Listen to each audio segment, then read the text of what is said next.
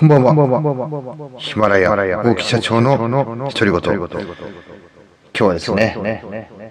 10月の18日日曜日でございます。い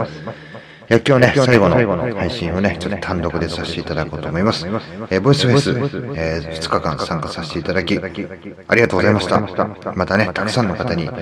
聞いていただき、ありがとうございます。まあ、最後のね、挑戦ということで、エコーをですね、えー聞かせて、えー話をしております。いやー、2日間ね、ちょっとテーマ別にやってみました。まあ、土曜日はですね、本当に真面目なあーテーマに沿ったお話ですね。えー日曜日は、えー夏金さんと一緒に、お互いのチャンネルでね、えーテーマについて、えー一つずつ話をしていくと。またね、えー YouTube の方でも、え3つのおテーマをそれぞれの、えーチャンネルでライブ配信をしてですね、えーもう少しでアーカイブに乗るか、明日の朝か、ちょっと YouTube のね、ライブ配信のアーカイブって非常に遅いので、えー明日の朝にはなるんじゃないかなというふうには思うんですけども、まあ、非常にね、えー楽しまさせていただきました。まあ、これね、えー主催者の人はね、えーどういうふうにして、えー聞いてるのかあれなんですけども、いやー本当にね、まあ、特にあの日曜日にあったあ夏金さん、まあ、土曜日はね、僕単独で、まあじ実際には金曜日の夜、まあ、本当に僕このぐらいの夜ね、9時半とか9時過ぎぐらい、10時前ですね、なってやっと、あの、ちょっと時間が空くんで、まあ、そこから、あの、みんなが見てるね、夜中の3時ぐらいまで、ちょっと仕込みを金曜日してですね、まあ、土曜日の朝に、こう、バーッとこう、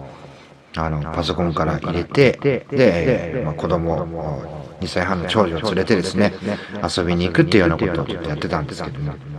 なので、今日もね、日曜日もそうなんですけども、バババッとこう、あの、ちょっと今日、本当にあの、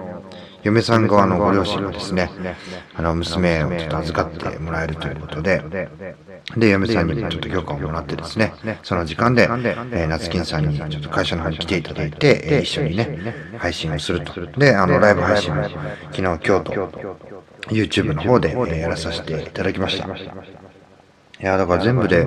13本ぐらい、えー私個人的には配信できたかなというふうに思います。まあ、本当にね、隙間時間使って、あの、一方的に配信をしてですね、で、これから、あの、寝るまでの時間でですね、可能な限り、あの、皆さんのところにお邪魔してですね、えー撮らさせていただきたいなというふうに、えー思っております。